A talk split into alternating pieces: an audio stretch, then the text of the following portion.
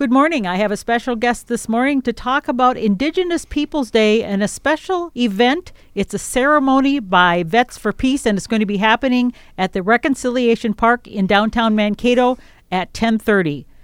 With me, I have Jim Brown. Good morning. Good morning. Now, Jim, you are with the Veterans for Peace organization. You are a veteran. Tell me a little bit about yourself and this organization. Well, I I was a veteran uh, from uh, sixty-two to sixty-five. I served in Korea and Germany, and I was I went in at seventeen. I came out when I was twenty-one, and I came to M S U. I, I grew up here, but a lot of my friends got drafted, and uh, I ended up uh, being an anti-war pro- protester at that time. But you did serve. Yes, I did. So talk about that experience. Is that is that after that experience is why you decided to be an anti-war protester? Well, I it started with the civil rights movement. I was uh, in a platoon with a lot of black soldiers, and they were good, bad, and different, but I really liked some of them. And then uh, in Germany, I, I had a kind of a, an emotional experience. A friend of mine was leaving to go back to to the South, and he was he was almost he was crying. Because of this violence that was going on there. And uh, that kind of pushed me over the edge uh, as far as uh, ending uh, racism and uh, the influence of the military-industrial complex and uh, all that we were doing in the, throughout the world. So have you been doing this since you've been back to the, the United States, since you've been twenty-one, or did it? Well, no, I, I, I took some time going to college, and sure. uh, a lot of my time was spent uh, in uh, Veterans for Peace and Vietnam Veterans Against the War. As a matter of fact, we had a delegation to go to the uh, Washington Peace Demonstration where the soldiers threw their medals across the thing, and I think that was very uh, emblematic or rem- rememberable moment in uh, my life. And so it stuck with me all the way. I spent thirty-eight years at Cato Engineering as a t- testing engineer. And I was uh, reawakened by Sister Gladys Schmidt and her co-peace workers down at the um, post office in Mankato. And I, I came by, and they were out there protesting the war in Iraq. And uh, I said, well, I should be there. So I, I, I joined that group, and uh, and then later on I, I uh, was doing research, and I stumbled on Veterans for Peace in the cities, and I went to their, since I have family in cities, I went to their meetings, and I've been uh, been there ever since. So what is Veterans for Peace? Is it a national organization? Yes, it is. It's an international organization. Okay. We have one hundred forty chapters throughout okay. the world. It was ni- started in nineteen eighty-seven. It's made up of veterans of combat, non-combat, and associate members.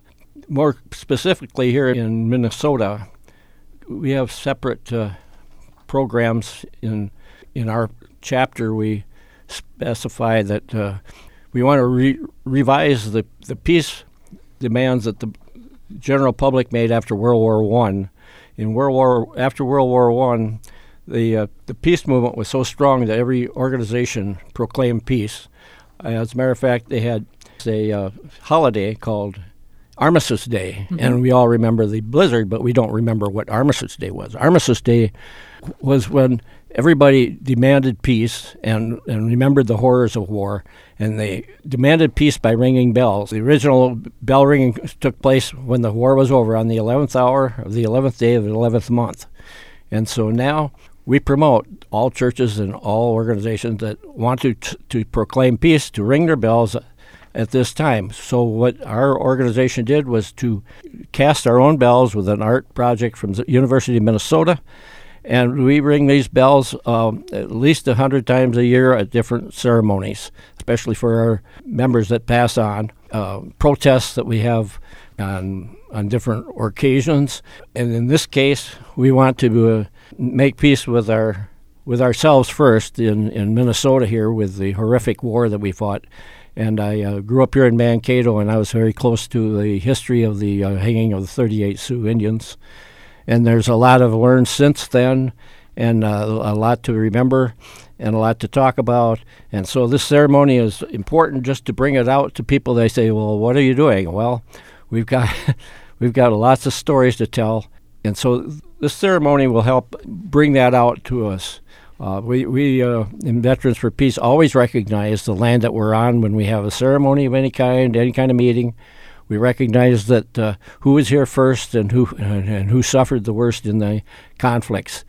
as well as b doing bell ringing, we also have a an old school bus which we painted up and makes very, very good publicity for us. We've been to every city in Minnesota with this bus and gathered signatures for the uh, signing of the U N Treaty for the Abolition of Nuclear Weapons.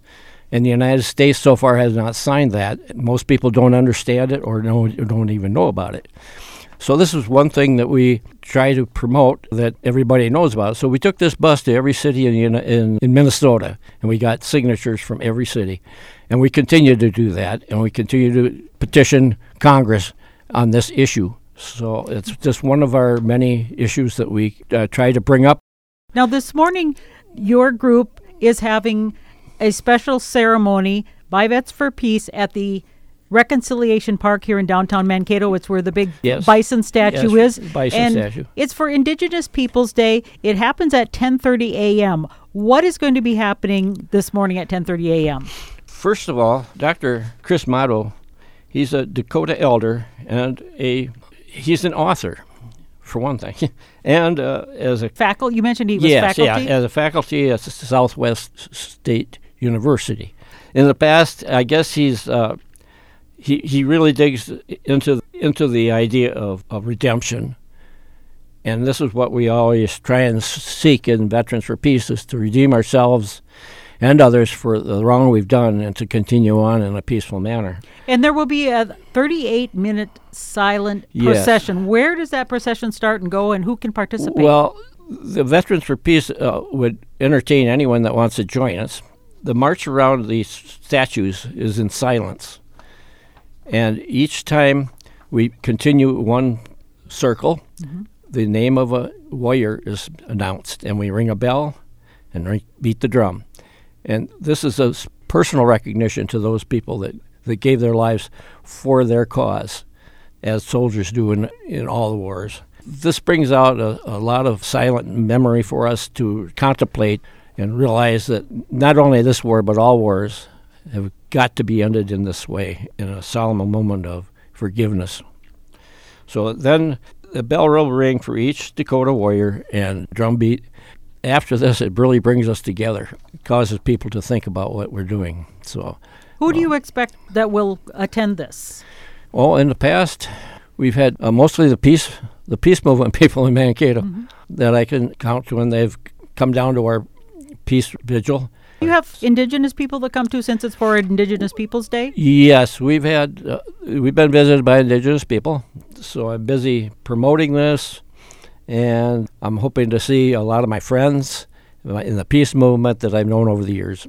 Okay, we are talking with Jim Brown. He is with the Veterans for Peace, and they will be down at the Reconciliation Park this morning by the bison for the Indigenous People's Day ceremony. And it will feature the speaker, Doctor Chris Mato, a Dakota elder, as well as a thirty-eight minute silent procession in which the bell will ring for each Dakota warrior who lost their lives. I want to thank you for coming in and letting us know. And well, this has been really a pleasure. Thank you so much for your listening to my story. You're welcome, and thank you.